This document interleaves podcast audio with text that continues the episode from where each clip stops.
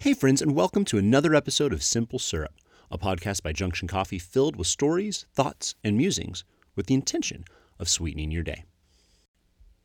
This month marks the one year anniversary of COVID 19 dawning the shores of Oklahoma City.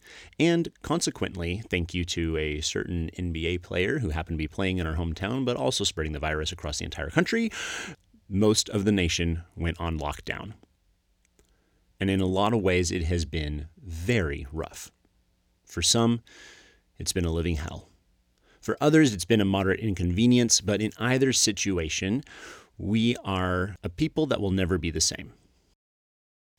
I have spent a lot of time reflecting on the past year what was good about it, what was hard about it, what we've learned, how we've grown, how we've suffered, how I've cried, how many more gray hairs I've gotten, and how more creative my wife has become at entertaining our children. But among all of those things, I have also reflected on a few others. I've began to pay attention to rhythms. I've always been one that's prone to recognizing patterns, but I've begun to pay more attention to the ebbs and flows of the routines and seasons in which we live our lives, not just on an annual basis, but on a lifelong basis, and sometimes beyond that. And in my reflecting, I have noticed something intriguing. That merely a few weeks after our shutdown was the celebration of Easter. Now, if you are new here or don't remember from when I introduced myself on our first episode, I was once a vocational pastor, which is simply a fancy way of saying I got paid to do it and I still am an ordained minister in a tiny little part of the Protestant Christian tradition, a small little subsection called the Nazarenes, sort of close cousins with the Methodists. Not like the ones you only hear about in weird stories and see awkwardly at family reunions, but you don't really know how to introduce yourself, and maybe if you made out with them, it would be okay. Not that kind of cousin. More like the ones you get invited to be the last person in line at their wedding party, and you're not exactly sure if you got invited because of who you are or your relationship, but you know that the different lines definitely balance out, and that might have something to do with it. But either way, you're just excited to be a part of the wedding group. Those kind of cousins. Anyway, because I was a pastor, and that is a part of my story, and because I am still actively involved in a faith community, it is one of the things that shapes the lens by which I see the world. And I tell you this now because you have trusted me to put my voice in your ear holes. And I don't take that trust lightly. So, in the spirit of transparency and trust, I'm going to tell you that this episode is going to lean more towards that part of my lens than some of our previous episodes. And while this episode is in no way a covert effort to proselytize anyone, which is another fancy word of saying convert, I do know that many of us, myself included, carry with us wounds from Christians that have been taught to weaponize their faith. And I want to be very clear that that is not what we are going to do here and I want to be sensitive to the reality that some of our listeners might be triggered in part by the discussion of God or Jesus or the Christian Bible. And I hope that you would trust me enough to journey with me as I reflect on patterns and rhythms of this past year, but also things that happened over the last century and millennia ago. And hopefully come out on the other side with more peace about 2020 and a little bit more hope for the future. So if you are still with me, let our journey begin with pine cones. This year in California, almost four and a half million acres of public and private property were burned due to wildfires. An absolutely devastating blow to the city's landscape, towns, families, livelihoods, and property. Not to mention an overwhelming tragic loss of life, adding, of course, to the death toll of COVID 19. But as I reflected on these wildfires, I was reminded of another very famous wildfire back in 1988, the Yellowstone wildfires. Now, while in comparing to the California wildfires of 2020, a 1.2 million acres back in 1988 seems like a drop in the bucket, but the reason the 1988 wildfires was so burned into people's minds, pardon the pun, was due to the tragic loss of millions of acres of beautiful, world renowned landscape that was a global tourist attraction, and at the time was understood to be a loss that would never be recovered. But then, something amazing happened. Enter serotinous pine cones. A few years after the 1988 fires, park rangers and forest workers began to discover a plethora of saplings sprouting up along the areas that had naturally burned, to the tune of 12,000 seedlings per acre. Now, you may be asking yourself, how? Why? What? Who? Where? When? Or maybe just a couple of those. The beauty is found in the wonderful species of lodgepole pines. Lodgepole pines are tall, skinny, straight, have very few limbs down on the bottom, and get their name because they're good at being used to build lodges. But lodgepole pines are a little bit finicky when it comes to reproducing. Not to fault them, they just need conditions to be just right. Nothing wrong with that. Like normal pine trees, their seeds are held within the pine cone. Makes sense. But unlike typical pine cones, their cones are covered in a very sticky resin. And this resin only melts at certain temperatures, anywhere between 104 and 156 degrees Fahrenheit to be exact. And without that resin melted away, the seeds can never be released. Now, these seeds are safe in the harbor of the cone and can survive up to 50, 60, sometimes even longer years. But unless that resin is gone, the cone will never open up and the seed will never fall to the ground, and can never potentially germinate to create a new sapling. And that, as the Yellowstone arborists discovered, is where the fires come in. If you have ever traveled to Yellowstone National Park, you will know it is north, it is in high elevation, and it is not typically a place where the ambient temperature reaches in excess of 100 degrees very often. And while researchers have found that under certain situations, lodgepole pine cones can in fact open without the aid of a fire, conditions have to be quite perfect. A nice relaxing day in the sun, not too cool of a breeze, maybe a very fine dinner, glass of wine. You know what I mean.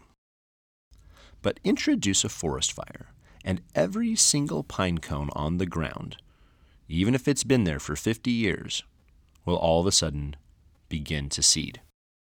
Now, you might be thinking to yourself, but there is a forest fire. Everything has been burned. The ground is squenched. How can a seed possibly take root in this environment? Well, what these smart people found out was that just beneath the surface of the ground, life was still teeming. And in fact, the forest fire would clear excess debris that could potentially choke out these young saplings. It could also remove invasive species that could potentially eat these saplings and be hazardous, or bugs or beetles that could kill the new trees. And even better, accelerate the decomposition of the organic material on the forest floor, making the ground exceptionally fertile. In fact, just one year after the forest fires, the teams of researchers discovered that not only had the saplings grown, but they had grown at a rate faster than if there had been no fire. And so, the strong and elegant lodgepole pine and its patient, prudent serotinous pine cones are a reminder to us that out of the ashes of the deepest kinds of devastation, there can be new life and in fact, sometimes the chapter of death and devastation, as a part of a larger story, is sometimes the only path by which a certain type of new life can be born. But this is not an unfamiliar story for us, nor is it an unfamiliar story for nature. Many species on our planet not only have adapted to harsh conditions, but thrive in them. In fact, necessitate barrenness or desolation or even destruction, with even a gentle butterfly requiring a forest fire in order to produce the only kind of nectar that it will eat. And our cultural narratives, our heroes, our legends, our movies, our tales, our news articles all center around this idea that out of the ashes, new life is born. Pick any superhero you want and think of their backstory. Their stories are riddled with death and destruction, and sorrow and mourning, and experiences that have left them scarred. But those experiences are also what shapes them into the hero that they become. It motivates the character that they should be, and it molds and forms and shifts them. And they would not be the hero that they are without those backstories. They would not be the person they became without experiencing what they had. And here is where my pastoral lens begins to take over. Easter is just a few weeks after the anniversary of the most devastating year many of us have ever lived. For Christians, Easter is the holiday that celebrates Jesus overcoming death. It celebrates what we believe is the time when the Savior of the world, after spending three days dead in a tomb, comes walking out. But what many in the Protestant tradition don't celebrate is the season that precedes Easter, known as Lent.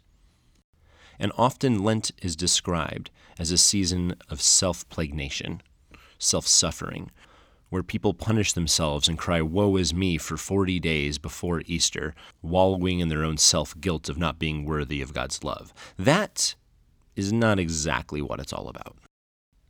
What the Lent I and my tradition practice is a recognition of our own brokenness, simply admitting that we don't have our lives together and that we need help. It is a season where we mourn the evils of the world, a season where we lean into the ways that things are not right and take a good hard look at what falls short of the way we believe things are supposed to be, what we call the kingdom of God. Now, if you are listening to this, you don't have to be a religious person to know that 2020 felt like a year long season of Lent.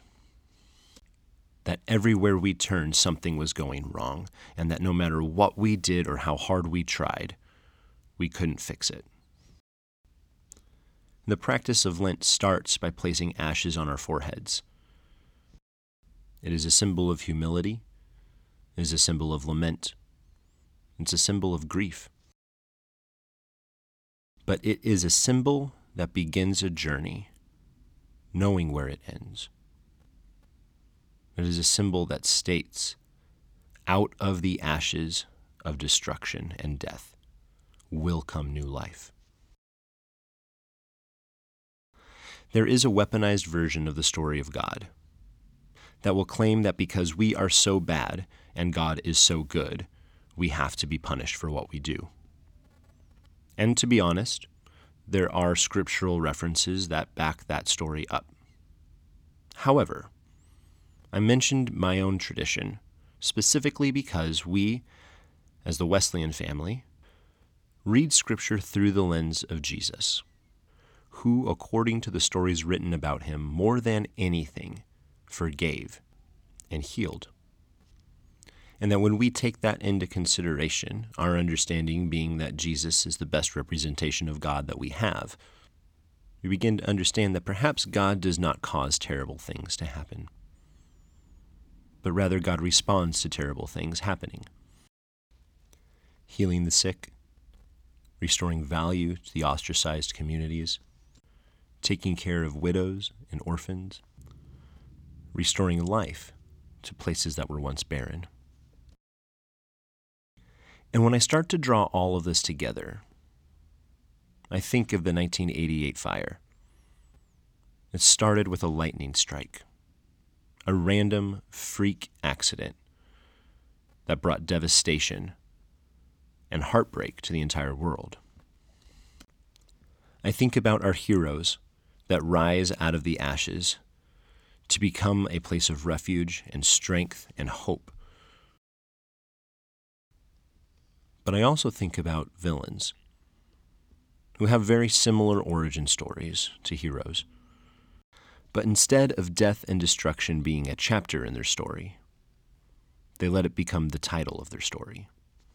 And the very human desire to not be alone in pain and suffering also becomes weaponized. And the villain then seeks to draw others into their own pain by inflicting pain on them, instead of allowing those that seek to heal pain enter into their darkness with them.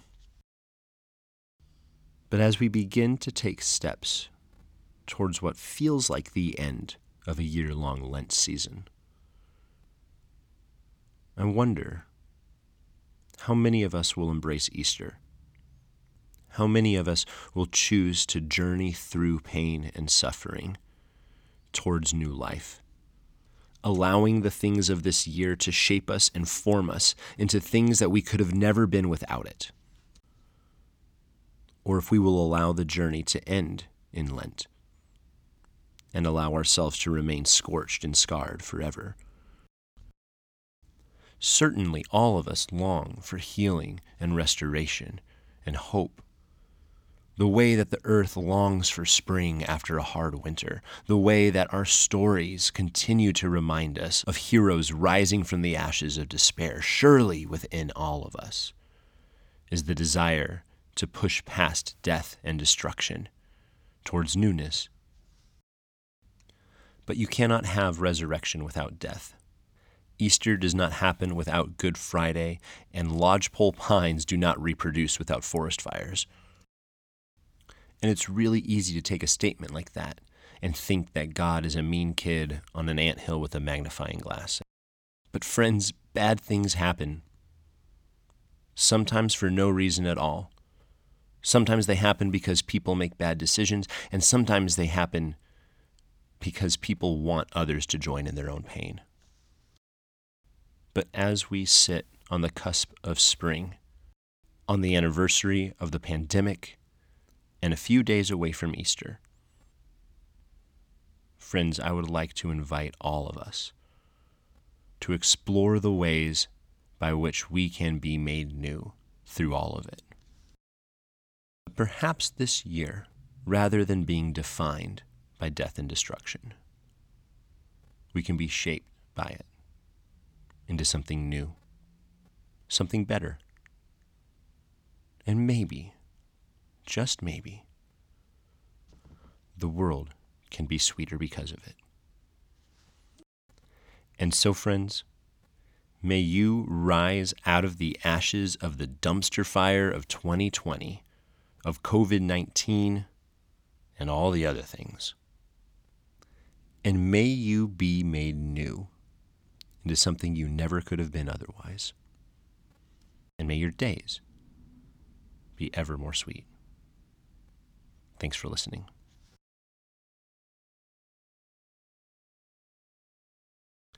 This episode was very loosely adapted by a sermon I wrote a couple weeks back.